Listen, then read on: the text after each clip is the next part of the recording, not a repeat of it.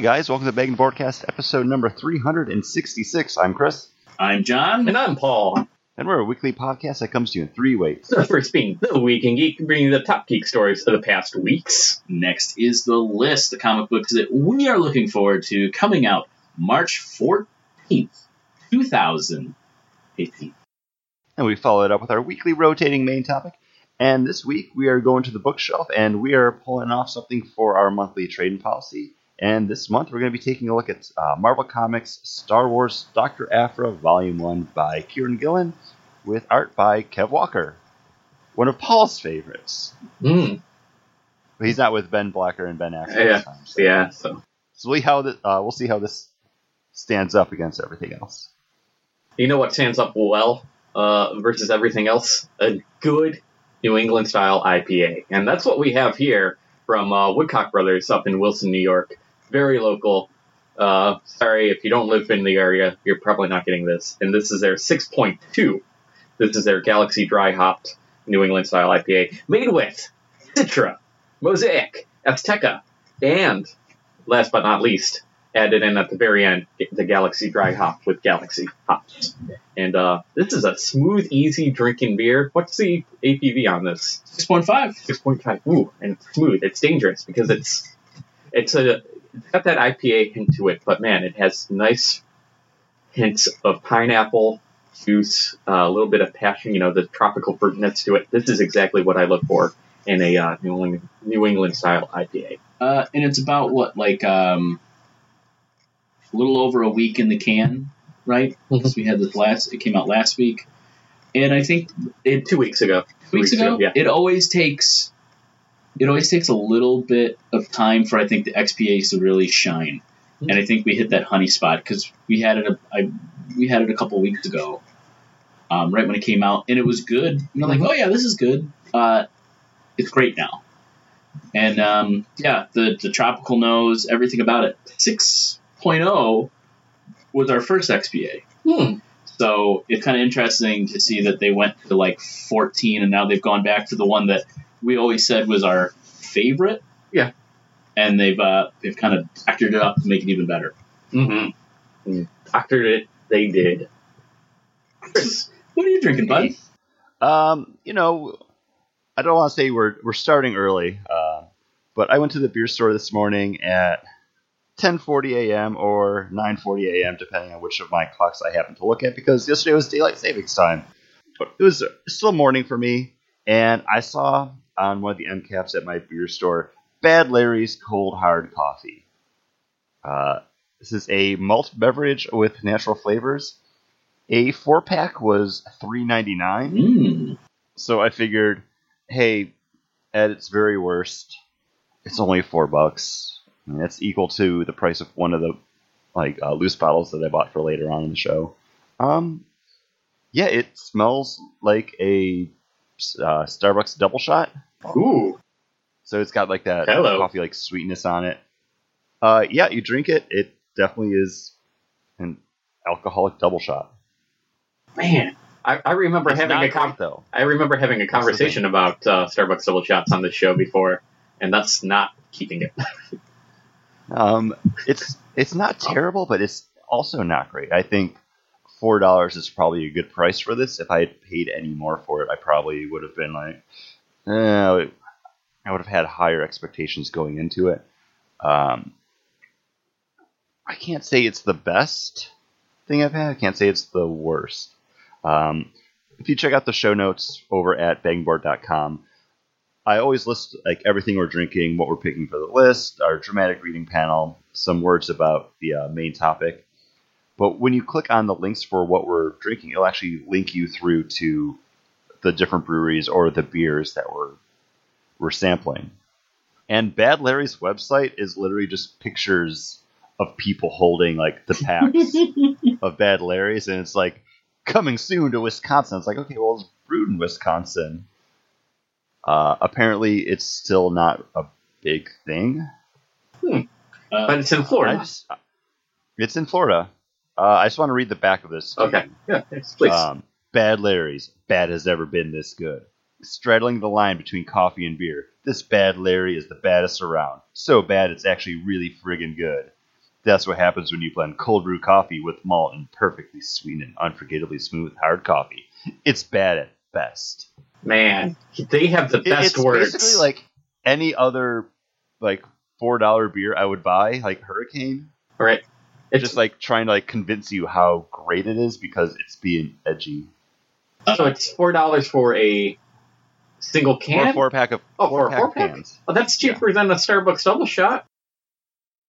Bad Larry's Brewing Company on Untappd has a 1.6 average Out for of- the, I haven't for tried the- those yet. out of five for the brewery, and the beer has a uh, 1.66 Hmm. average. Um, six percent ABV. Okay. Last week he had a beer that he said kind of tasted like it was a coffee uh, style beer as well. You like that one more, correct? I'm sorry, I, Uh, I don't remember. I can't remember what I had last week because it was actually like two weeks ago now. Yeah, Um, it was. You know. Yeah, I, I, I would have liked that more. Okay. Without even remembering what it was, I can guarantee you So, I probably like that a bit more. well, let's check the show notes. So look at Chris's show notes for the last episode, 365. I know we look had a that one- coffee beer that day, Yeah, well, we drink a lot. I don't remember any of it. but something we do have to talk about, and we do re- remember if we remember to talk about it, are is the news. All the news. All the news. We want to start off with uh, some DC costume news. Do we want to end with DC costume news to get us into the Marvel costume news? Why don't we start with the Marvel costume news and then Okay. to DC because we got more DC news than anything else. All right, so very quiet, very quietly, did a little comic books run on the X Men with uh, Grant Eric Morrison. Morrison during the '90s, and uh, apparently Dark Phoenix Saga is going to be set. No, he did it in the 2000s. The Yeah, it was in the early Yeah. 2000s. Early 2000s. Right when we kind of got back into comics. Yeah, this is this is uh, it was a costume right after the spandex era, right? Like this was them in like more street clothes. Like, yeah, this was like right after X Men came out at the box office. right. This is when they didn't need to have secret identities, so they were just wearing like the leather, Mhm. jackets with the big old X's on it. big yellow X's and the black outfits. Uh, this is so uh, the movie sets uh, leaks have photos. The Phoenix Saga that they're going to be Yep. doing. Phoenix Saga, uh, Dark Phoenix, uh, blue costumes with a big yellow X on their suits. Uh, not sure if it's a one piece jumper or pants and a jacket. Can't tell because the photo was taken so, from so far away. What did you guys think of the actual look of the of the costume? I think Cyclops, like you get to see Cyclops, he looks just like the Cyclops in the costume, you know, in the Mhm. comic book. It's not tall enough, not lanky enough. All right. Yeah, but it Yeah. it looks like the the Frank Quitely costumes. It's basically that style. I mean, it is from a distance, so it's hard to get any of the details off it. But yeah, it's like a dark costume with a big yellow X on the front. So, so does this make you guys more excited or not excited at all? Like it does not move the needle for you to see this one. Uh, no, it nothing moves the needle for me on X Men movies anymore. Honestly, Not even Jubilee because it's the '90s. It's in the '90s. yeah, she was in uh, X Men Three, was it? Was she? Was she? Yeah, Yeah. She was in all of the X Men movie, like the Wow. original trilogy, is little bit parts. After seeing X Men Apocalypse, uh, the series is dead to me. And maybe if it's on TV, I'll catch it. But like that's how I caught Apocalypse because I didn't care, and I was like, "This is shit." I kept on leaving the room, being like, ah, "I'll check back in, see if it gets exciting," and it didn't. No, it's they had like there's like one or two like cool scenes, but as a whole, the movie sucks. And I have no hope for this movie at all. Well, you also did not like the comic book series that it's based on. No, I did because you had Xorn and stuff. That was when he No, no, this is, but it's based on Dark Phoenix. Yes, Dark Phoenix. Oh, Dark Phoenix. Yes, yes. But yeah, but they're taking a look from the early on. But it doesn't matter because it's it's gonna be crap anyways. Chris, how about you? Uh, I, I feel like I already stated everything I need to state. Like, I I don't care about X Men anymore, especially because we already got a Dark Phoenix movie with X Men Three. Yeah, we didn't Let's, get much let's of a forget, movie. we we've already been down this path. Yeah, that was that wasn't much of a movie. So, talking about costumes, right, Let's about costumes. Chris? Your, Yeah, your favorite person to be confused with one of your favorite people, John Karchasha.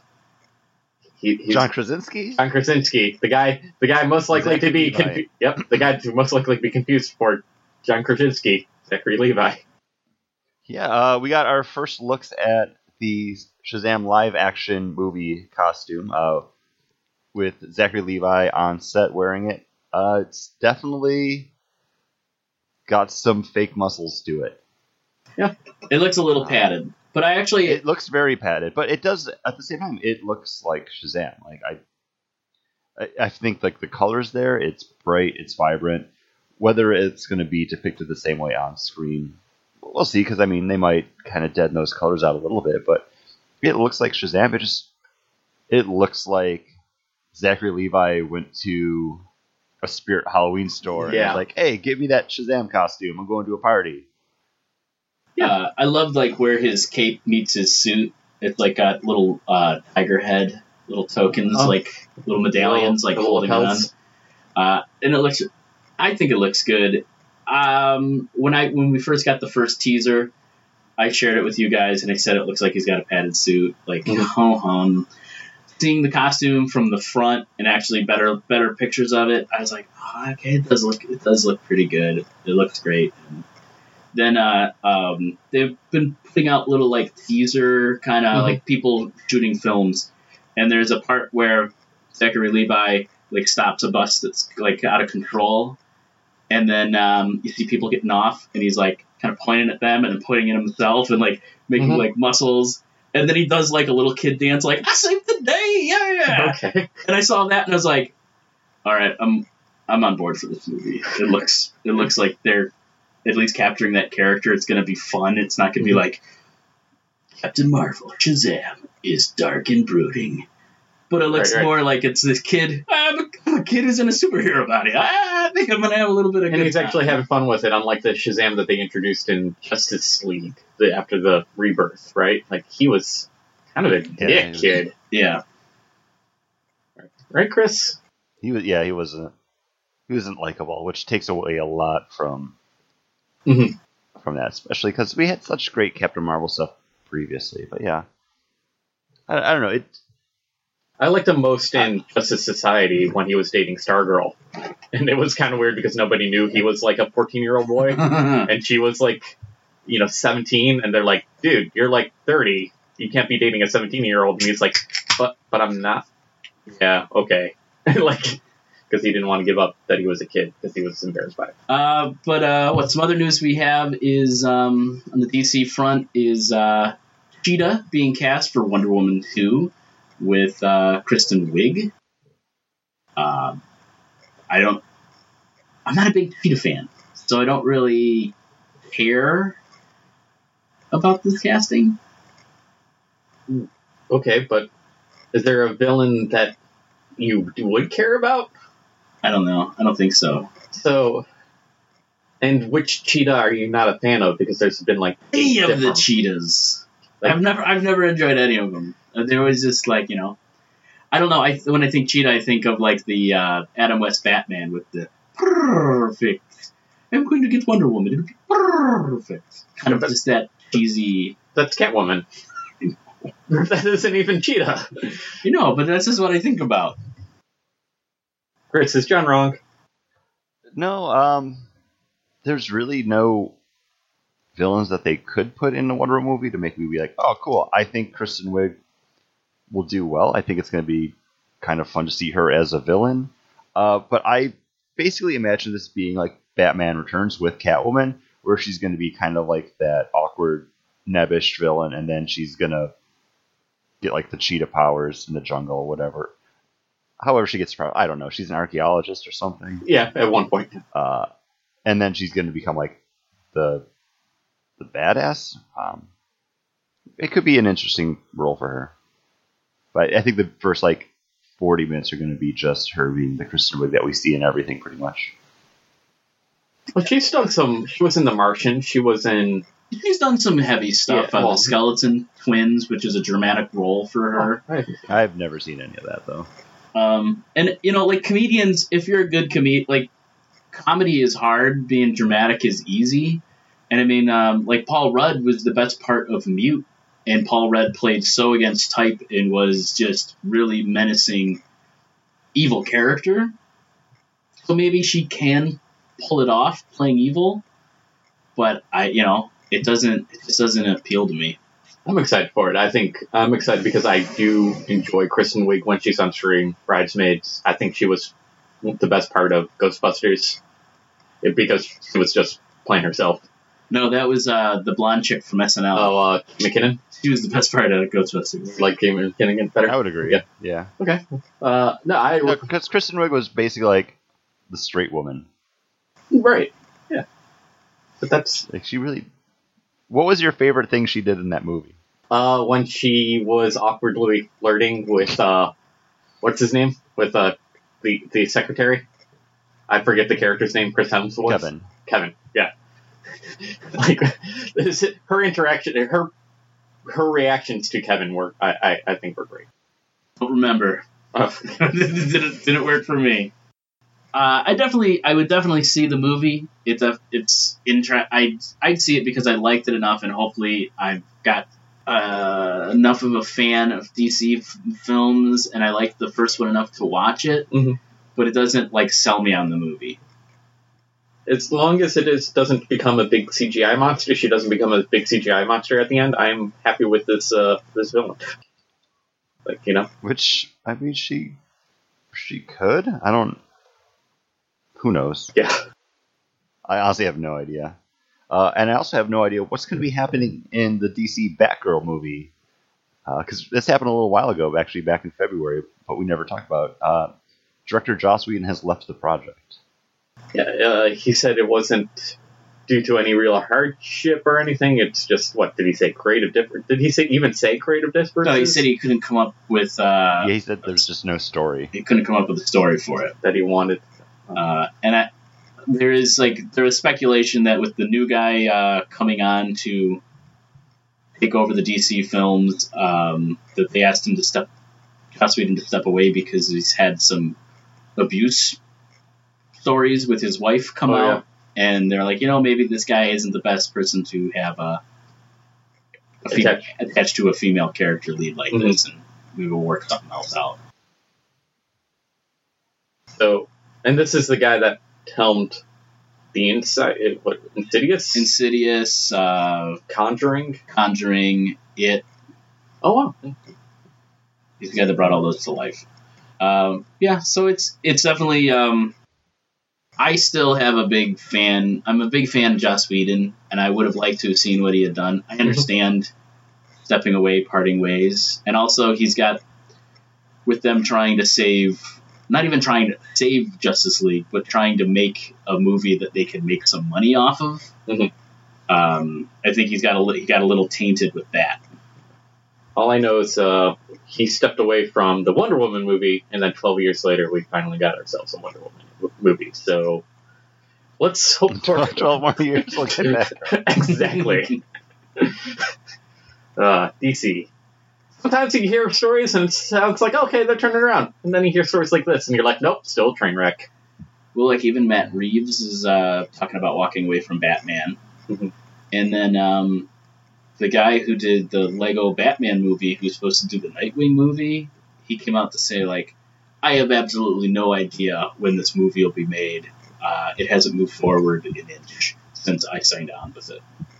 Do you guys think it's time that DC just gives gives up on the connected universe thing and just like just lets directors and writers just do whatever they want with the characters and just Yes. be like, let's just have fun with it.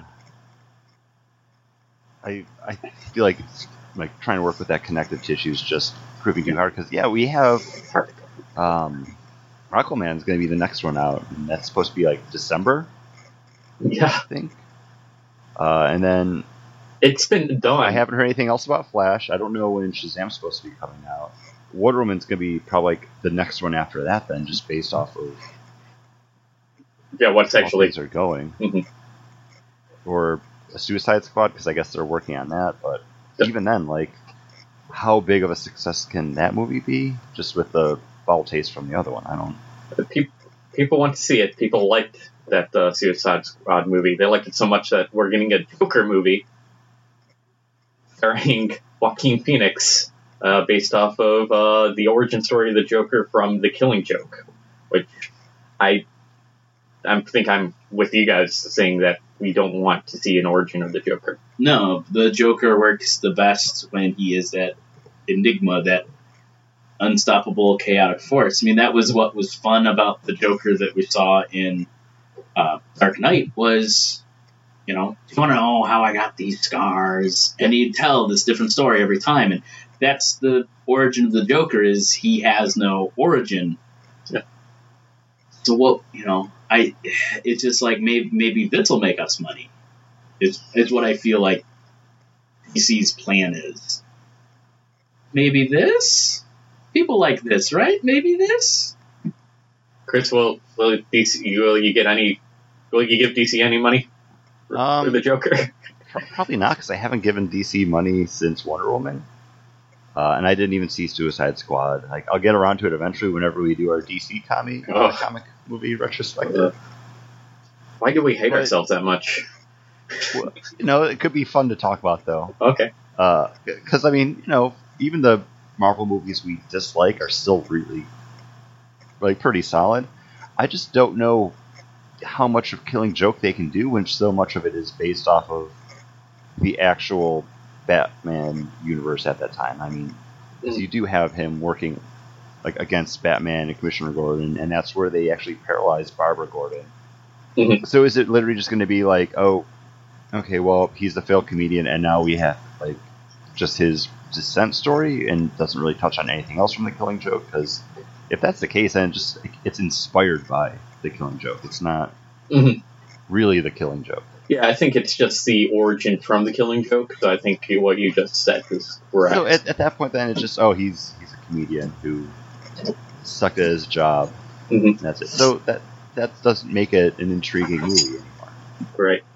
And it is also what they did with um, the character in uh, Gotham right now. Because he was that failed comedian. Well, I don't know anything about Uh, Gotham. I, I will say that guy did a good job with the role though. I haven't watched Gotham in a while, so I don't know if they continued to kind of pull that thread with him actually being the Joker or like someone that was like inspiring the Joker later on. Wait, and he also Uh, he's got the face that's been removed and sewn back on right now too. Wow, wow. I thought the whole thing with Gotham, they said that every season they would like tease a different Joker. Like they would tease, they're like, oh, maybe this guy will become the Joker. Oh, maybe this guy. Like every season, I, I think that was the plan in the first, first season, and then they just got away from it. Everybody loved the Penguin coming out of that first season. Like, oh, No, I think like yeah, the Penguin was good. I like the Riddler a lot. The guy that plays him does like this like creepy uh, neurotic really well. better than I- I Jim think Carrey. Yeah, definitely. um, I will. s- The one thing that Gotham Riddler has over Jim Carrey Riddler is something called nuance. Oh, Doesn't always involve just yelling words at a camera. rub me this. not the Ace Uh, of uh, is- the DC universe. Is that going to move us out of DC? Are we going to head into Marvel stuff now? Yeah, Yeah, wha- wha- what's happening over at Marvel? Some- Uh, something that happened a little bit ago we haven't had a chance to talk about yet. Uh, Avengers moving up to April 27th release date, away from their stranglehold on the first weekend of March that they've, or first weekend of May that they've had uh, since they launched the Marvel Cinematic Universe. And what a ballsy move! Just because uh, Iron Man, uh, Robert uh, Downey Jr. Robert Downey Jr. asked for it, you know, and the Marvel, even though they're like a billion dollar company, they just they like like oh yeah, Robert Downey Jr. wants this on Twitter, and uh, Where's that coming from? because that's how they announced it. Uh, Robert Oh, Downey. Jr. on Twitter, like at the the Disney, you know, said, "Hey, uh, I'm so excited for the Avengers to come out, Infinity War. We've been working on this for years. Can't wait to see it." And they're like, "Oh, either either can we, Robert Downey Jr." And then he's like, "Any chance I could see it earlier?"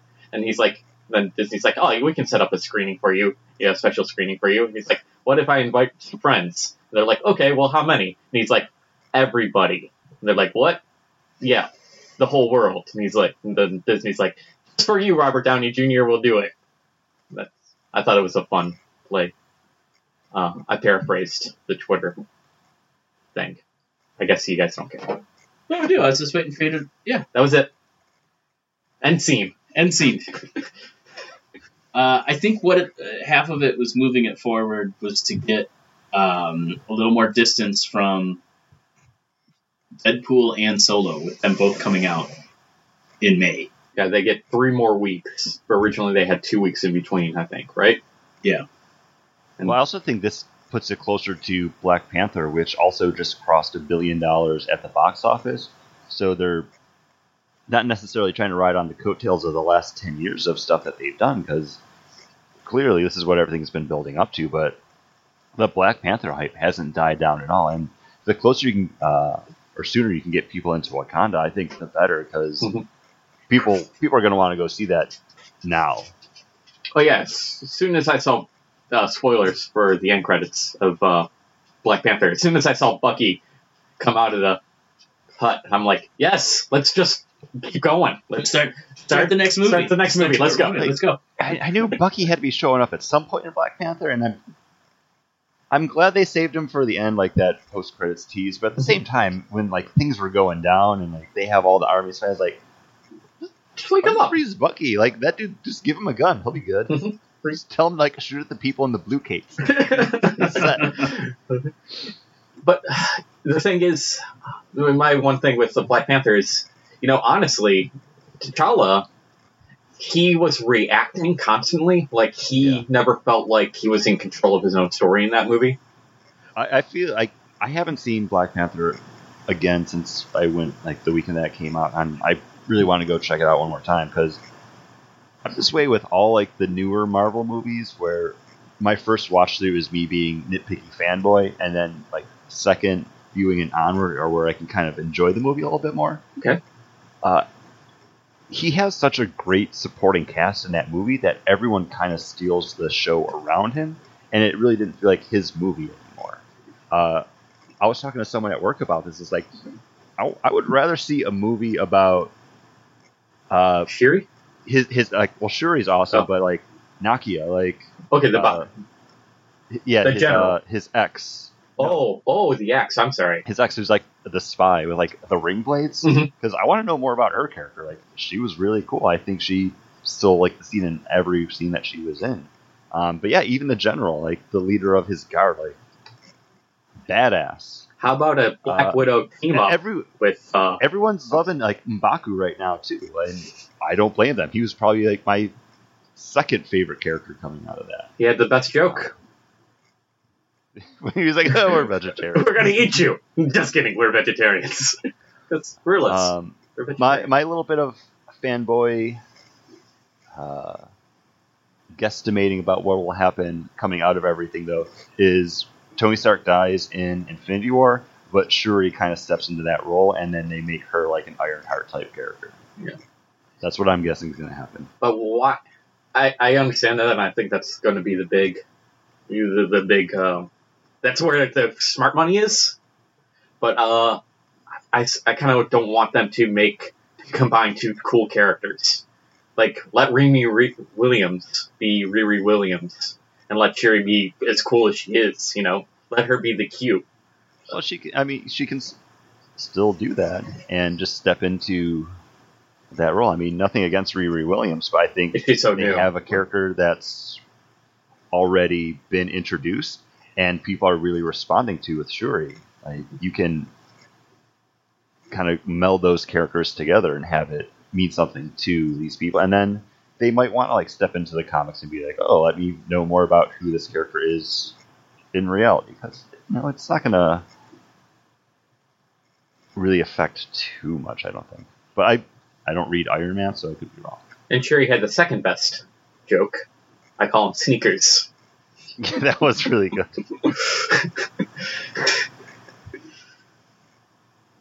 Those, those are my top two jokes from uh, Black Panther. Thanks, everybody. Uh, I did I tell you guys this joke? I read it online like right after the movie came out, and I thought it was so damn clever. I might have shared it with you No. uh, about how uh, Andy Serkis and oh, what's his name, Martin Freeman were the only white people in the whole cast. Okay.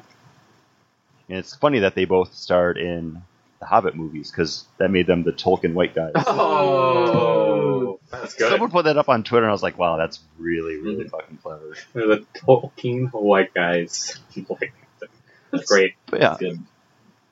Uh, what else? Do we have anything? Oh, uh, kind of still on the Marvel side of things and moving into Star Wars, announced this uh, weekend that Jon Favreau is actually going to be stepping in to write and executive produce the Star Wars Netflix Disney show that we're getting.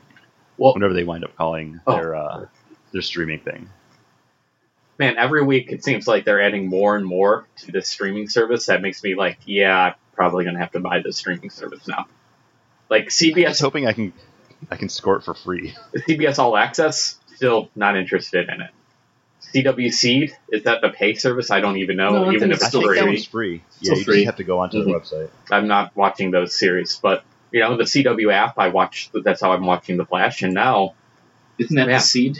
no, the Seed is uh like they're it's like shows that were on that, Uh, that you okay. can now catch reruns, and also like produced just for that that uh, thing. Like shows that basically got like never got picked up by any kind of network. It seems like. Um, Okay. That's on the seed. Uh, some interesting stuff on there. Like there's like never mind. Uh, keep it moving. Let's not Paul Yeah, I- myself yet. Go ahead. I'm hoping he. I mean, there's such a wealth of great characters already in the Star Wars universe to to use and do more stuff with. Um, one of those characters I think we wind up talking about later. Mm. Uh, but man, at the same time, I'd I'd like to see what he can bring to the table. Yeah. The practical effects. That's what Jon Favreau is known for for science fiction for his work. Iron Man, that first Iron Man movie looks great. It holds up because I think of his commitment to practical effects. Uh, I think he has that kind of right kind of humor for Star Wars, that rough humor, where it's like the working man kind of humor, like not He- Over the top He's a realist. yeah. In like an unrealistic world, yeah. Mhm. and I'm that's the perfect way to put it. Thank Uh, I'm. It's that bad, really Larry's. I'm. oh yeah, you got the best words now. Uh, no, I, I, I think he's Yeah, I'm really freaking good with words, and that's bad or whatever. he. when you use bad words, it's only at the best time. Uh, no, I, I, I'm really excited to see what Jon Favreau does with it. Uh, I hope he doesn't star in it because I don't like any. I don't like any of the characters Jon Favreau plays. Even So Happy. what you're saying is you hope he has a cameo at least. no, Okay, I gotcha. don't want a cameo. No cameo for Jon Favreau. Happy Star Hogan shows up in the background carrying briefcase. Ugh, Gotcha. don't want it. Never like him. Because He's not likable on screen. Like I started kind of assuming that they were gonna move more into um, like the Star Wars Rebels stuff because Rebels just ended, Mhm. And it would make sense to move that creative team to a new project, and this would make sense. Uh, but no, I, I don't know. But I think- sorry, what were you saying, Paul? About you don't like him on screen? I, I just I never find him like he doesn't he has this air about him anytime he's on screen where he's immediately unlikable. Like I just I'm so off put by him. He seems he always comes off like as such a bro on screen. Like I, I'm like, oh man, that guy's going to give me a wedgie. Like that's how I feel. But I thought the animated people they already have worked out what the next series is, and they're working on it. They, maybe I'm wrong. I think I heard about that on uh, like Disney Dish podcast or something. That they're It's, got a it's plan. very well possible. I mean, just with the lead up time that they would need for animation, just to get like all of your concept stuff done. But I haven't seen the final episode of Rebels yet. I know that they do kind of bookend it, where they say like, okay, well, here's how things end, and Mhm. here's where these characters go now, and you know, if you find out where they go, cool. If you don't, well, it's a mystery. Da da da da da da da spoilers. All I know is Um, uh, lives, Yeah, and uh, Actually, uh, I went back and I, I watched that scene because I was able to find it on YouTube. Nice. It was cool. Uh, I think Anyways, John, John, you haven't said anything in a while. Uh, do you have thoughts or do you anything you want to move it into? uh, what I would like to move it into, and something we forgot to talk about, was uh, the nine movies Marvel has announced that are going to Oh, be coming crap, from yeah. 2020 to 2022. They just released dates, Yes. Yeah. and it's up to us. Didn't we do this one year? What happened with that? There was a list that we made where we're like, oh, these are the movies that are going to be Oh filled God. in. Yeah. Yeah, yeah, we did Yeah. that a long time ago. We got to find that list and see if any of us were right. Like it was before Doctor Strange came out, and yeah, we're like, I mean, oh, it Doctor was Strange like is it was. this. We did like we we voted like Namor and stuff like that. Mhm. I think we concluded it. We, we I think we're we, at the end of that. We bookended it and said when we were right or wrong because they announced. That's when they announced Inhumans and Black Panther and all of that. I think if we were all wrong about Inhuman, So yes, even Marvel was wrong about Inhuman. yes. Uh, so yeah, but we have those nine films in So, uh, two We, years. we know at least two of them though, with Spider-Man: Homecoming two That's- or Spider-Man. that's coming out in 2019. yeah, that's but that's one of the like, quote unquote phase four, and then Guardians of the Galaxy Volume three will be 2020. Uh, but that one's one of the ones that doesn't have like a solid date. Yeah, because But there's also something uh, May 1st, 2020, August 7th, 2020, November 6th, 2020. Um, and then also Spider Man 3 is another expected one. Spider-Man. Yeah, Spider-Man 2 is supposed to be July 5th, 2019. Like, you have to imagine that the earliest date possible is going to be Black Panther 2. Like, because it's not on the schedule yet, but Black Panther 2, I think they're going to want to crank out the door. Even though Infinity War looks like it's kind of Black Panther 1.5. Yeah. It's kind of like how Civil War was Avengers. Mm-hmm. 3.5. Yeah. Yeah. But I, I think that's you know one billion dollars worldwide. It's a surprise hit. It's it's the one that people are walking out of the theaters most excited about. Like I, I think that's it. Black Widow they announced, but we don't have a date for it. That's going to be in there. You said Guardians of the Galaxy Volume Three, Doctor Strange Two. We don't have a date for yet. Yeah. Does it need a two? Doctor Strange. I think it. I think that depends on Infinity War and where we Where he's left I- off. yeah. Yeah. I think, I think they can do some interesting things with that character too, especially if they delve more deeply into like the magic side of the universe. Um, Mhm.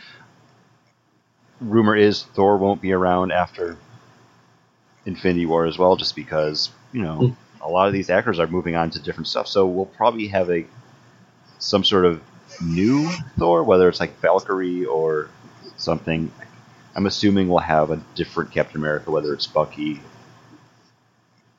there's or some, someone else stepping into the role. Yeah, there's some characters I don't mind them like doing a legacy thing with, and there's other characters I'm like, you don't need to one-on-one replacement of. And that's why I'm like, ah, I don't really want to see a one-on-one replacement of Iron Man. Let Shuri be Shuri. Let her do her cool thing. Like, let you know, I don't need a, somebody to fill that void because just let there be a void. Let the universe feel like there is some a part missing because of their absence, you know, because I think it makes a richer universe for it. Because you don't replace everybody in your life, you know, just because they're gone. I'm just grabbing the beer for the next one, and he's ready with it. He's he's got his Oh, hand. uh, well, let's. Uh, are we done with the news, or was there anything else? I, I think that was news, right? I don't know. Did you, Chris? Did you steal Stanley's 1.2 million dollars worth of comic books out of his house? I did not. Oh, okay. I really don't have space for comic books anymore. Uh, John, was that you? Is that how we are reporting so many beers? Nope. All right, it wasn't me either. You know how you know? Because I still have my beard. Mm.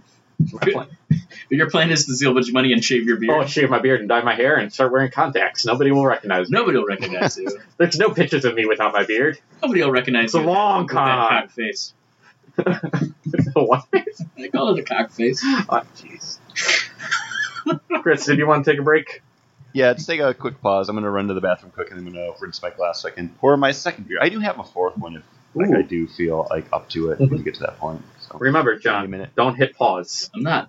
No pausing. 44. just like Paul, don't turn your microphone off. Okay, I won't. I won't get yelled at. All right, and before we get into the next segment, which is always going to be the list, which is the comic books we're most looking forward to coming out, uh, it's time to talk about another beer. And I'm really excited to hear what you guys have next. We have Particle City from Empire Brewing. This is a Northeast style IPA. I was at the brewery Hmm. and working on the canning line to can this beer. Uh, it smelled really amazing in the brewery because you have a lot of beer getting spilled while you're doing the canning line. Uh, it was really kind of cool to be there while the beer was being canned. Uh, I was also handed a beer that had just gotten canned, and this is supposed to be Empire's big New England style IPA. And uh, when I was passed the beer and I took a sip, I went, "Oh, it's really malty. Where's the juiciness?" And they also call it uh, the reason they call it Particle City is because one of their dude guys was there, and when he looked at the glass, went, "Oh man, look at it! It's like a particle city in my glass." It does. Is it unfiltered? Is there like a lot of haze? to it, or- Uh, no, it's not. It looks like and tastes like a normal double IPA. Uh, and normal, I mean just that big multi sweet. Mhm. Um, nothing about this beer screams New England or Northeast style. Uh, it's really crappy. We poured it out because it's it's it doesn't deliver on what it's supposed to be, and it's not It's the out of best style. double IPA you can mhm. have. I think it, we did it a disservice by having the XPA 6.2 first. Well, I thought this beer would get better in the can. You've had it outside of mm-hmm. us doing. I it haven't now. had, I haven't minded the beer, but it is the one beer that I've left in my fridge the longest. Like, I had a, I had a four pack of it, and I still have two of them left. I think this might be one of them that I brought over because I there uh, after drinking the first one, there was nothing to it that made me be like, oh yeah, I want to drink the next one. I'm like, oh, what else do I have? I'll drink those instead. So that says something about that beer uh, alone. I don't think it's a bad. It's out of style for the New England style for what they're IPA, calling it. For what it is, It doesn't match. for what it is, it's not a bad beer. It doesn't taste gross. It's not undrinkable. It isn't. But don't go buying this beer thinking you're getting a New England style IPA. Think that you're getting just a a multi like West Coast IPA, and you'll be like, all right, that's a good, that's decent for a Otter West Creek. Coast. Otter Creek just released like this tall boy four pack. as a back burner. Uh, no, it's called uh, Okay. Head Charge. Oh. and it's in that realm. It's supposed to be a, more of a New England Mm-hmm. style, but it is a super crushable double IPA. Think of just like a better Nickel Giant? version of uh, Two Roads. Um, oh, too juicy. not too juicy. The uh, the regular double IPA. Um, what I, I Uh, can't remember what it's something called. evil? Snake snake Oh, bite. snake bite or Um, snake. Yes, yes, snake something. and it's just a it's just a really good crushable double IPA, head and shoulders above Particle City. Hmm. Um, Particle City, I think this is one of the bigger letdowns of this quote unquote style of beer that we've had on the show or have had personally in our drinking Okay. lives. Yeah, but from Empire Brewing, which has let me down on almost every single beer, this is I think this is their stand-up beer. This is the best of what they offer. Too bad they're marketing They it wrong. They have a coffee Scotch ale that is really good. Okay, well I haven't had that yet. I still like their white Afro, which is their white their white ale, They're Belgian white. They're Belgian white, which reminds me a lot of uh, how Holy Moses used to be, which I was which was my favorite white. You know, it's out now.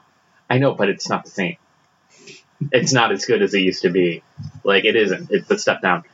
But I feel like we went on way too long on this beer that we both didn't really enjoy that much. So, Chris, what are you drinking? No, it, it it sounds like you did enjoy it for what it was marketed as versus what it was. I think that's happened with a couple different beers that we've had on the show. Like when you think of it in one respect, it's it's not great, but if you just drink it as a different style, it's not bad. Yeah, po- That's not something I can say about this one though. Uh, I've been hearing a lot about this Voodoo Brewery Ooh. from Pennsylvania on this uh, podcast I listen to do about craft beer and comic books called the Begging Boardcast. Uh, I was excited to see they actually made their way down here to Florida. Uh, only two different options available, so I picked Oh. up both of them. But this is the Hoodoo, their IPA. Mm. Uh, it's pronounced IPA. No. IPA. Okay, sorry, it's an IPA. Uh, 7.3% ABV, unfiltered. It's got a little bit of haze to it. That's why I was asking about what yours Mhm. like with Particle City, just because I kind of wanted to auditorily compare the two uh, to mine visually. Uh, this is just a great drinkable IPA. I've never had this one before. The only stuff I've actually had from Voodoo was like those big limited release bottles that you guys would so lovingly make the trip to go get, and then I would just reap the benefits for. Yeah, that's a barrel Um, room collection. Yeah. This is definitely something that I could see being one of my go-to IPAs if I go to a bar somewhere and I, I just want something, and this is what they have on tap.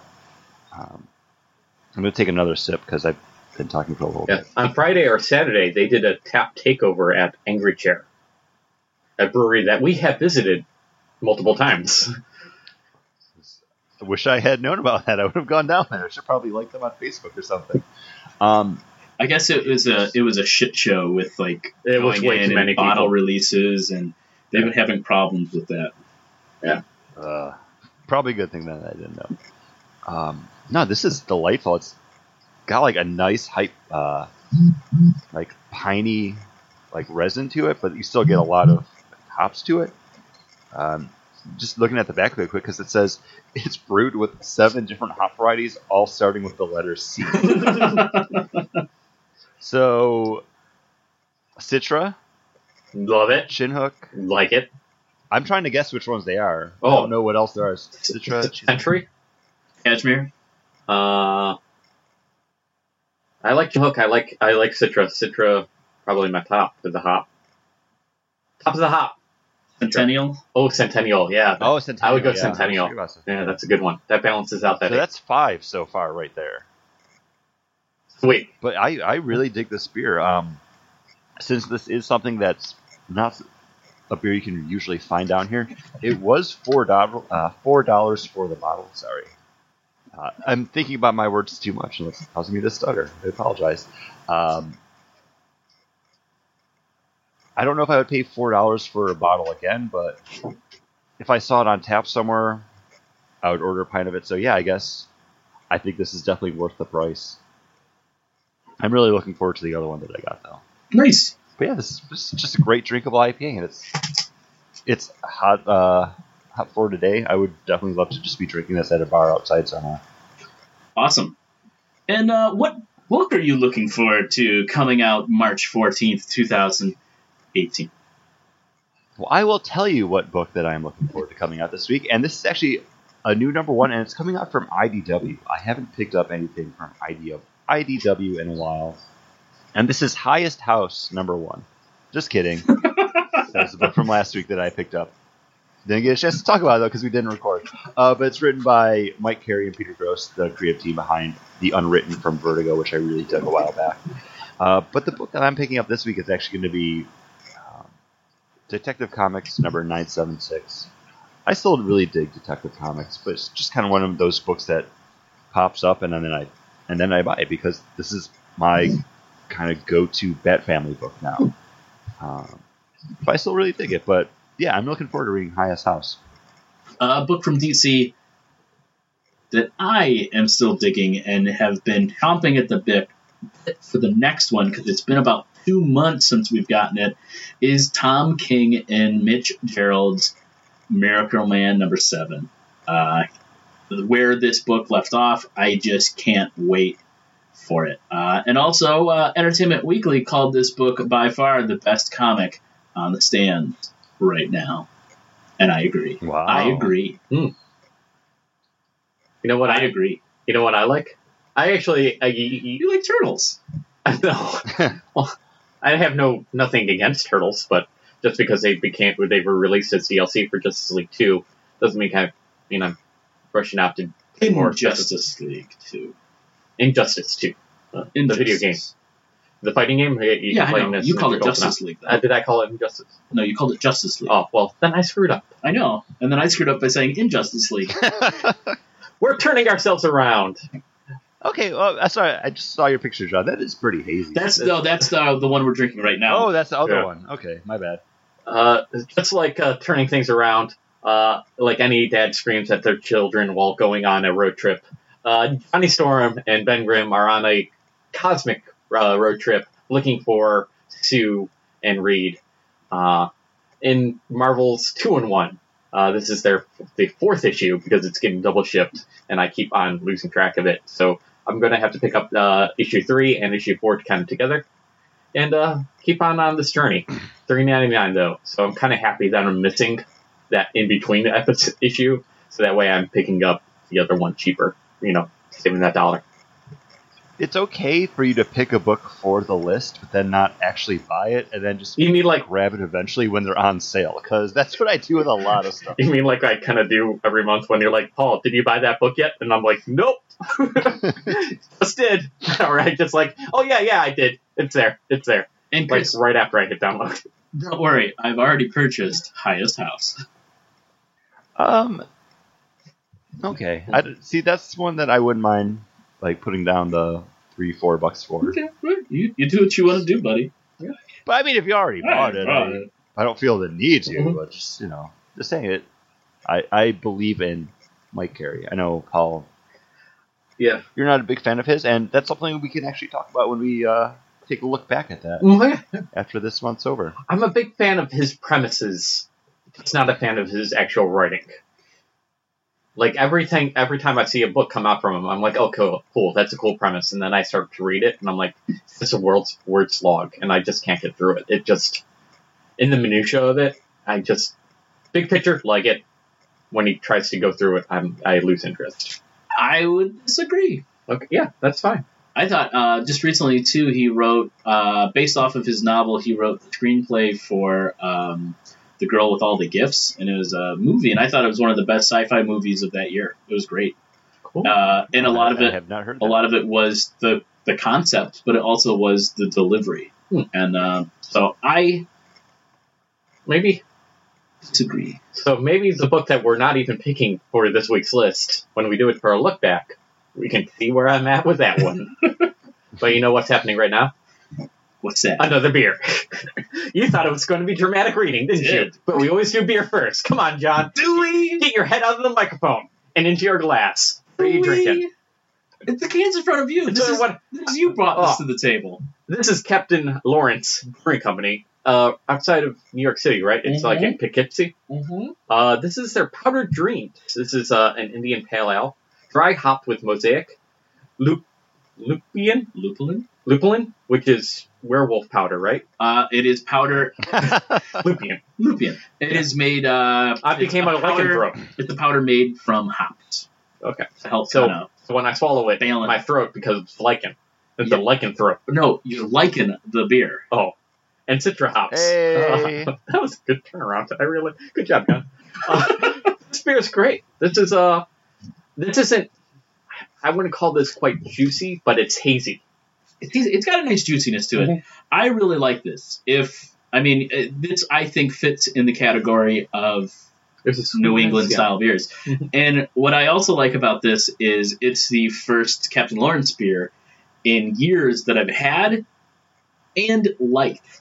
Uh, most of their beers I have not been a fan of. Mhm. And actually, when I went to the brewery, I joined their Tasters Club and spent more money and got a specialty glass and got put on a list that anytime I go there, I get discounted. Uh, discounted beers and discounted drinks, and uh, I never uh, followed through with doing that again or going there again because I was like, you know what? Uh, I wish I had tasted their beers before I signed up for this club. But this is a beer from them that I actually would go back to and drink. Uh, I think this is uh, superb. Do you remember how much you paid for this, Paul? No, no. No. I'd imagine somewhere between thirteen and fourteen bucks. You know what I if was doing? Was, if it was like a ten buck four pack, I think it would be the best thing on the market right now. When I bought this, you know what I was doing? Chris knows. Chris knows what I was doing when I bought this. Howling at the moon. No, I was treating myself. Okay, I, I, I'm I was thinking like I don't know. I was I didn't hear any mention of cinnamon. So I don't, I don't know what this werewolf. yeah, oh yeah. Howling at the moon, yeah. No, this is 7.5 alcohol by volume, which is kind of crazy because on Untappd it came up as middle of the road. So this is uh, still a higher ABV. It's uh, for just an Indian Pale Ale. It's not a double. So Yeah. I, I was like, oh, middle of the road, good. I, I can I could drink a whole one of these, and then I'm like, nope, 7.5. You gotta slow it on down. And Chris, what are you drinking? I'm still finishing up my hoodoo. Remember, we Oh, yeah. threw out our beer. Yeah, you Oh, yeah, we didn't threw out. finish your beer, but we still talked about it. So I'm a little bit behind. That's right. You, you Um, but you know, by the time we finish whatever we do next on the show, I'll probably be ready to pour my next one. Mm. And now, a dramatic reading from DC Comics Sideways, number one, page 12, panel 3. Okay, everyone. Put your phones away and take your seats. The universe may be infinite, but this class is not. Let's get moving, shall we? And that was a dramatic reading from Sideways, issue 1, page 12, panel 3. Oh boy.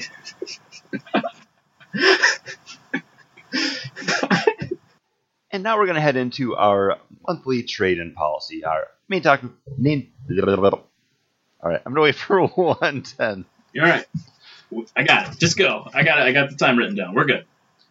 I'm in the ballpark. That's We're going to head us into our. uh, whoever thought drinking and doing a podcast would be a good idea? Everybody, That's going to. Everybody, always. the That's going to head us into our. God damn it! I'm sorry, I didn't know you were going. I thought you wanted a list of all the podcasts you thought that like drinking while doing while doing a podcast. So I thought that was the question. I'm sorry, I wanted the answer. I'm like Hermione Granger over here. Sue me. So 110, perfect time, Chris. God, I was going to go again.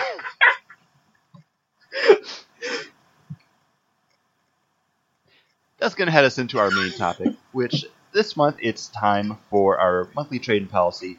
And hey, this is one of my picks. And luckily, I bought a lot of Star Wars trade paperbacks when they were on sale back when Last Jedi came out. And this is a character I kind of wanted to get to know more about. And this is Dr. Aphra, Volume Number One, Aphra by Kieron Gillen with art by Kev Walker. And this is more or the continuing story of the archaeo- archaeologist. Oh my god, I can't say that word after drinking. Archaeologist that was introduced back in the original Darth Vader series, also written by Kieron Gillen. Um, and this is kind of her continuing story where she's parted ways with Vader. I feel bad I didn't keep up on that story, so I don't know what the fallout was. Uh, but this is more of her just kind of doing her thing. Yeah, apparently she faked her own death to convince Vader she died, so that way she could get away from Vader. It, it's mentioned in the very first issue. So Uh, I, I do want to see more of this character, so I do plan on going back. And hey, good thing too, because I I think I bought all of those books because they were dirt cheap. Um, the way this book starts off, I was kind of thinking like, wow, this could be an indie book. This could be just telling the story of some other crazy archaeological ca- uh, Mhm. digger in like a crazy sci-fi universe, but it's just kind of in the trappings of Star Wars. And it's not until like the third issue in the trade paperback where it really starts tying into the larger Star Wars universe, where you start seeing stormtroopers pop up. Imperial forces are more of a thing. They're on Yavin 4. At that point, I was like, okay, no, this is definitely a Star Wars book. And it starts off so strong that, like, I was just buying into this character even more now. And when she debuted in Darth Vader, I think it was like number three or four when that series first started up, I was already interested because she's kind of like that badass Indiana Jones, but she's actually badass. Like she's playing on the opposite side of the field. And I feel like this is her kind of last crusade because you get her teaming up with her father after she's lost her her doctorate, so she can no longer officially call herself Dr. Aphra. And I, I was hooked. I can't wait to read more of this. I uh, I in I liked the book. Um, the one thing that kind of took me out of the book was the flashback to her past of how she got her doctorate. Really? Um, that part, I was like, I know they were doing that to let you know why her father or what her father did to get her to lose her doctorate. Uh, but that was the part that kind of took me out of the book because I was that first issue. I was loving with the bad Wookiee, the killer robots. Like I was like loving that little world. Uh, and then I was like, oh, her dad who's dressed up like a monk.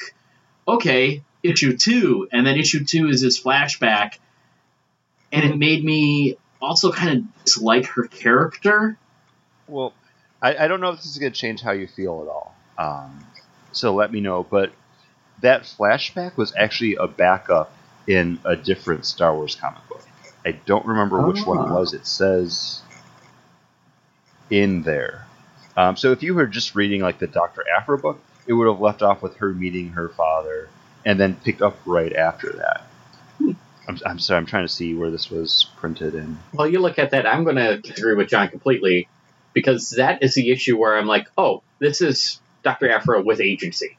Like, because in that first issue, I'm like, oh, kind of like how I complained about T'Challa in Black Panther, where he's just reacting to the scenario. Uh, I felt like Dr. Aphra was just kind of. She never really set anything up to really play off of everybody. Like, she was just reacting. Oh, the Syndicate is here. Uh, no, I owe this Wookiee money too, and he's pretty upset. And I was like, this is like it's a dark universe version of Han Solo and Chewbacca right now, with a dark, like the mustache version of Captain Kirk and Spock. You know, was But honestly, that's even how it was though when she appeared in the Darth Vader Mhm. comic because she had uh, Triple Zero, her evil C-3PO, and BT-1, who's her evil R2-D2, and then you have this other Wookiee who's kind of on her case because he owes her money. right. Well, instead of the Wookiee having a life debt to Han Solo, she has a huge debt owed to the Wookiee, and he's there to make sure he can collect on the investment. So it's yeah, it's it's that Dark Mirror uh, universe kind of flip. In that second issue, or was it the third? I'm not even sure. Where it's explaining like how she basically was set up by her, you know, uh, doctorate advisor to fail. She, he's like, no, no matter what you do, I'm failing you. You're never going to become a archaeologist because from day one I didn't like you. So through you, I, I this is you, you will not get past me. And she comes up with a clever way to get past this guy. Like she outsmarts him, and then I'm like, okay, this is a character I can get behind.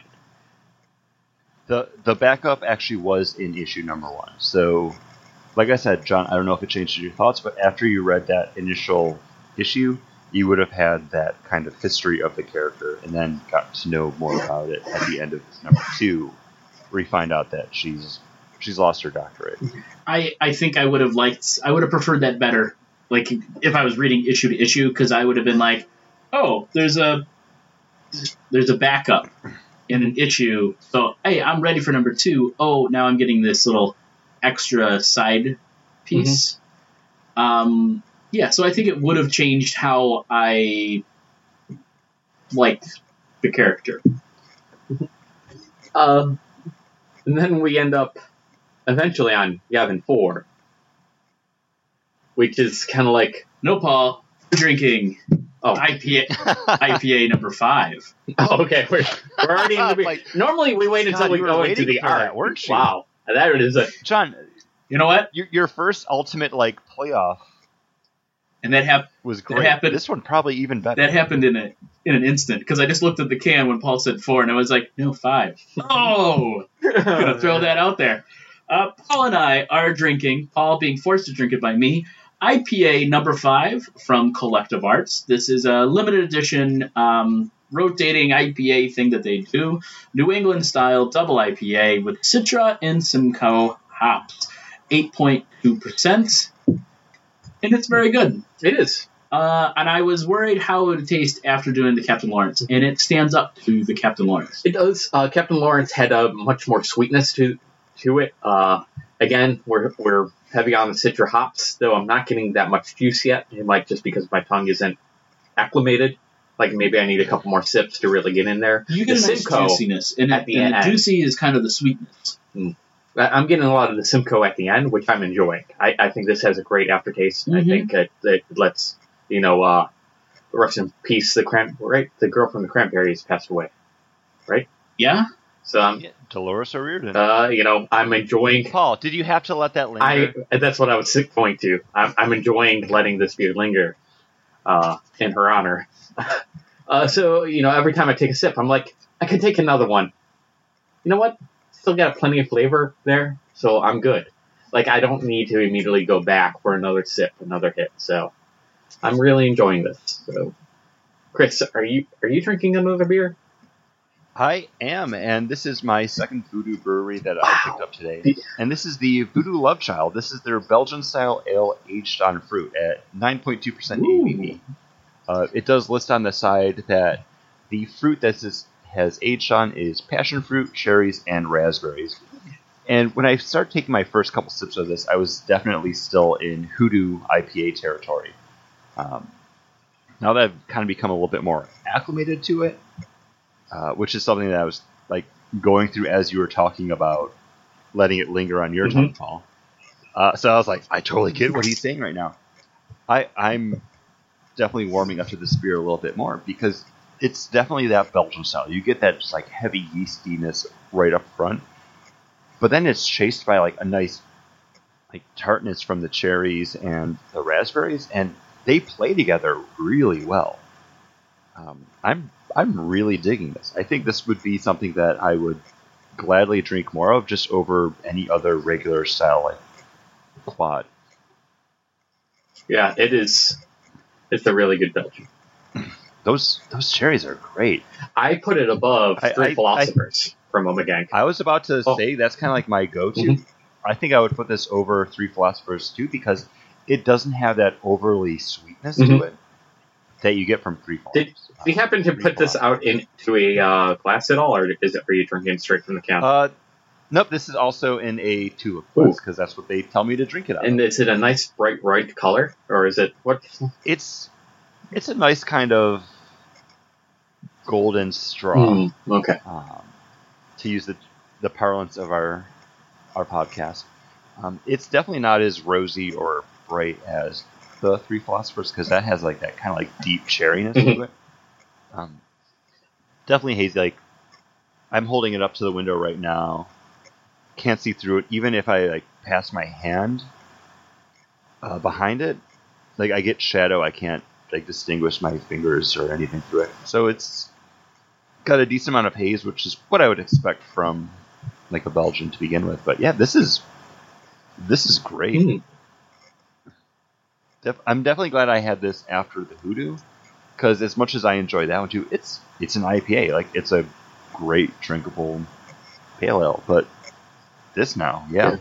that sounds good. sign me up, Voodoo. Uh, I might have to stop home and get some Love Child because that sounds that sounds really good to me for for whatever reason. Probably because I drank way too much yesterday, and now I probably drink a little too much now. but uh, man, I, Dr. Aphra, I enjoyed the art because normally we go from talking about the story, but we haven't even finished talking about the story. Where she set up, she's now having to go on this crusade. Her the last crusade, as Chris said, with her father to find what again? What's the what's the MacGuffin here? The the the old. There was an old uh, it was like a Jedi sect. oh yeah, Jedi sect that. the Ordu Aspectu or Aspectu Ordu. Mm, But they were basically like an like a little bit more militant offshoot of the Jedi. were they or were the the ultra peace loving, and they were looking for a way to live forever? And I liked in the story that, that you got the two different versions of them in that one issue. Uh, you, you get his telling of it as ultra peaceful monks, and then you get her story, her version of it. He's like, well, there's nothing that we've ever found that promotes your side of the story. That's saying they're peaceful monks looking for a way to live forever. They sound more like they were obsessed and maybe were dark Jedi, and that's why they were destroyed. They were militant and evil, and we got to see the same scene play out from those two different perspectives, or from two different points of view, as we want to say. and I agree. I like the art. uh, no, I, I I think this is like a great offshoot story. Um, a lot of what we've been getting with the Star Wars kind of like one shots or spin off books has been telling the stories of characters that we've already seen in other stuff. I appreciate that this is like a mini series about a character that is spitting out of one of those other books. And this is really giving her a lot of life. And that's kind of what's really brought me around to this character. And she's someone like I definitely want to get more of. And I'm kind of glad to see that this book is still coming out. Like this is still something that they're following.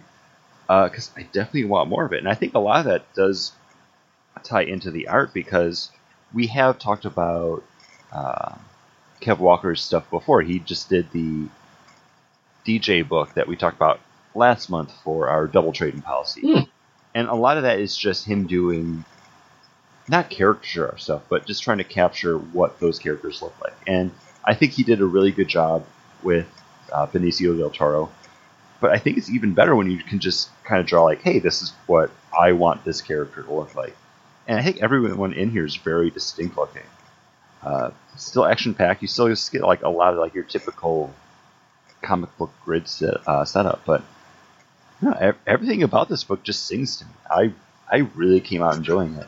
Uh, no, it's a lot of fun, and um, the play with her father, and I'm glad to see her back on, uh, you know, back on her own. It looks like the next volume of this is uh, the Screaming Citadel, which is her and Luke Skywalker having to team up. Uh, Screaming Citadel was like the big Star Wars crossover event mm. that was mm. taking place between Star Wars, Darth Vader, and Doctor Aphra. Sounds fun. Um, yeah, I, I can't wait to get to that one because I think I have that trade too. But this was definitely a fun. It was a fun read, and uh, I liked the play uh, between her and her father, and then the the villain. I can't remember who her name is, or she might actually be the yeah. She's like an imperial officer. Uh, but she also she might be the hero. She might be the good guy in this situation. I'm not sure. Uh, lines get blurred, but it definitely was very fun. Uh, I don't have.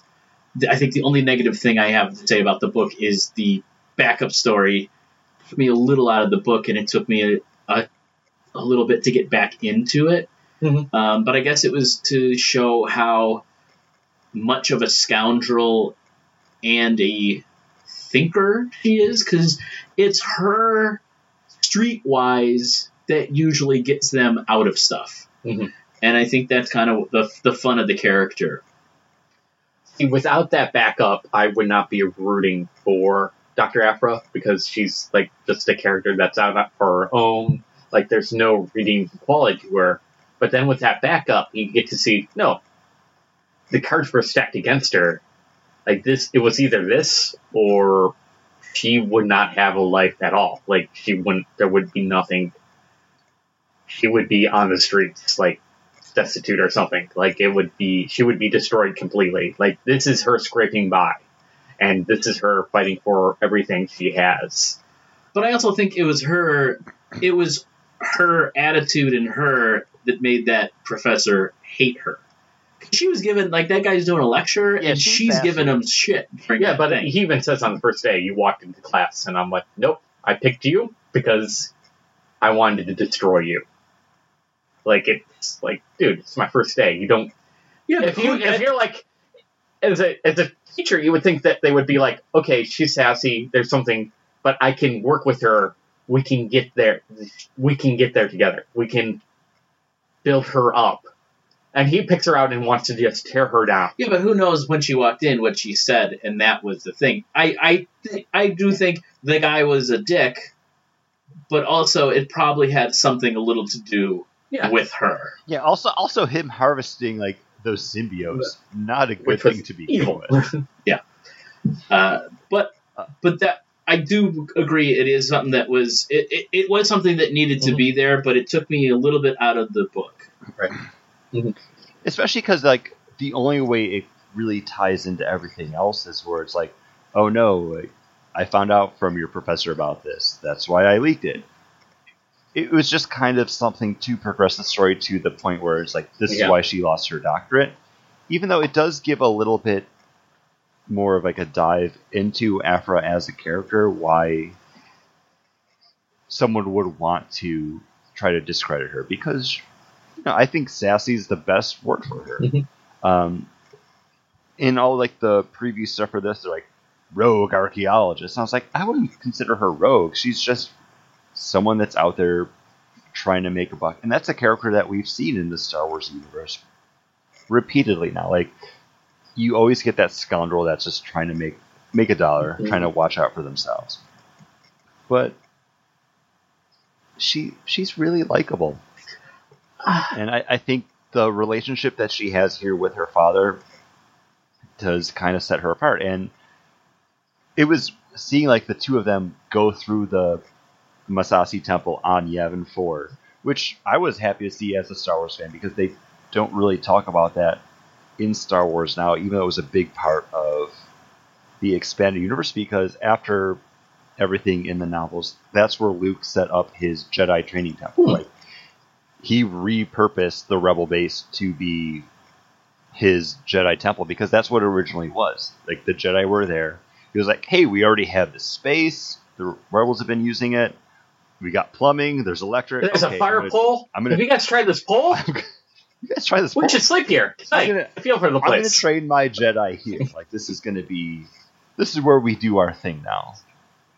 Uh, so I like seeing that again.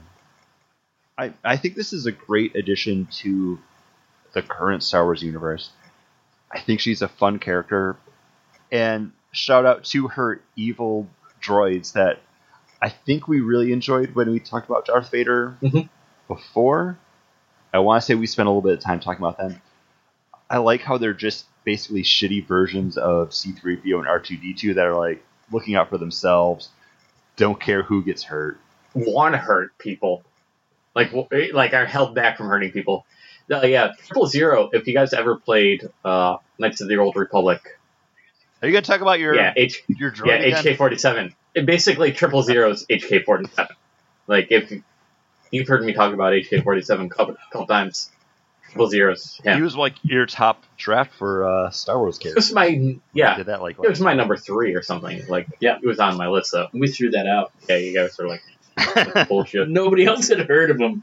Even George Lucas was like, "Who?" uh, uh, who is this? Mhm.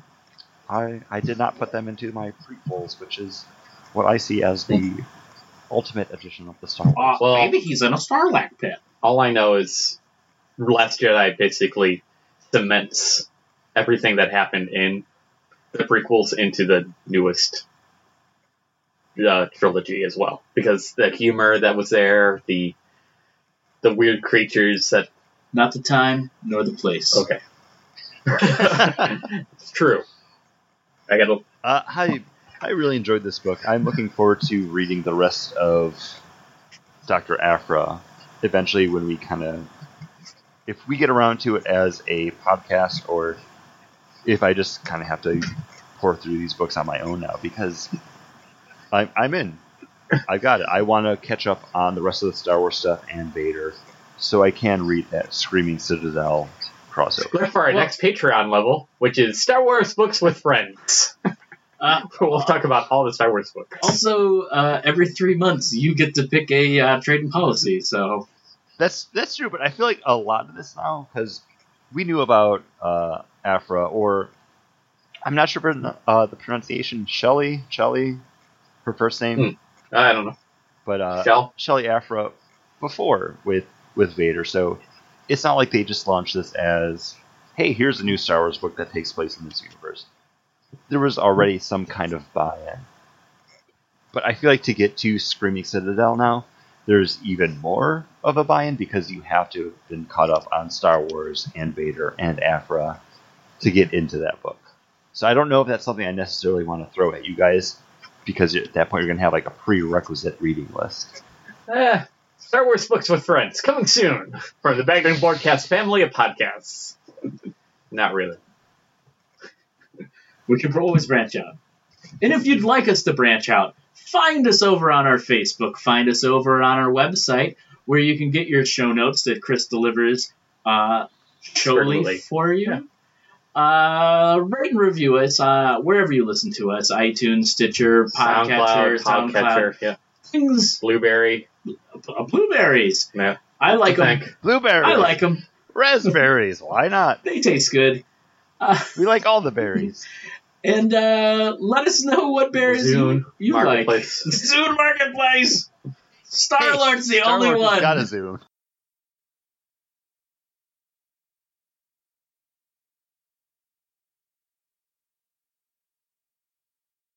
So minor pause. Quick, Okay. sorry. I just poured the beer. I just want to. This is a minor Give it a pause. This is a pause where you have to dig a little bit to find it. This is like by saying minor pause. This is. I'm not getting up to leave. I just want to take a moment. Instead of your 60 second timeout, this is your 30 second timeout. This smells wonderful. Ooh. I have the Voodoo Love Child. Mm. Mm. I think you guys have had this, Yeah. Okay. Uh, we had um, we had their quad father, which was their quad aged in Cabernet Sauvignon barrels last night. It was really good. Ooh. It was good. Two years old. We have another one in the basement. Yep. Somebody should come up and drink that soon. in the next couple months. So did you hear that the nun that was protesting Katy Perry I hiding, saw that. died in court after saying, Katy Perry, please stop what you're doing? And then she falls over and dies? Crazy. The Lord works in mysterious ways. He picked a side. Um, crap. Sorry, I just I had a brain fart because I remember seeing there was something coming out from Shorts that I was like, oh, I I want that beer. I have to look it up now and see what it was because now that Lexi's up there, basically if I see anything coming out limited release from like Shorts, Perrin, Founders, I can say like, hey, get me this beer. I, I'm trying to remember what it was now because it sounded really good, but it was kind of like nerdy in its presentation. It was like a a play on something. Oh yeah, um, limited release. It's their Belgian style quad called Obliviate, Oh, nice. and they call it a brain melter of a quad. Nothing short of ridiculous, that's for certain. If you're looking for a beer that's got you covered from Abierto to Wingardium Leviosa, look Hmm. no further than the pub and Short Smart this weekend. 12.3% ABV, Belgian style quad. Sorry. 'Cause I just I couldn't remember what it was, but now it makes sense because it's a Belgian quad, and I'm drinking a Belgian fruit ale. Ooh. So you take another. I get a lot of the Belgian on this, but like the fruit comes and goes really quick.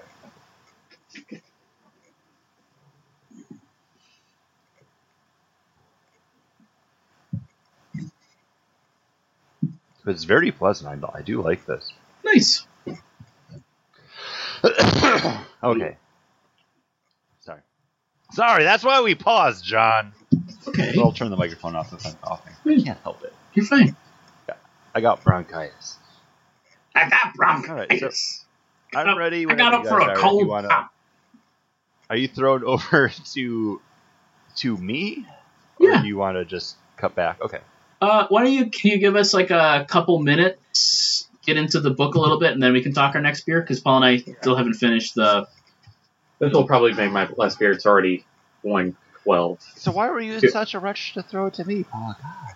You don't want to have the number five. Yeah, let's, let's, because I want to leave at 2. So, All right. It's So- only one twelve. You can have another beer. All right, uh, Chris, just start talking. So am I going right right into it? Yep. My beer. no, because I'm gonna drink the number five. So, so hold off on my beer then. Yeah, just give it. Give me a little bit. Okay. I don't remember where we left off at. I'm sorry. You just you're gonna go right. But, uh, oh, we talked about product drinks. Yeah, I can Yeah, go right into uh, go right into the the review, the string policy. All right. so I click to Audacity. All right, I'm going to start talking at 110, if that's okay. Well, I have a little bit of burps. yeah, if I I'm I'm watching my side, so I'm just ready to. okay. I'm gonna write down the time. Cool. 110. I have to get my iPad too. Hmm. Let's foam it up. It's on the bed next to me. I wasn't prepared at all. I spent all this time getting cold brewed. You are not ready. You are not Not prepared. prepared. All right, there we are. Okay, I'm I'm gonna go at 109. I didn't realize how far away 110 actually was.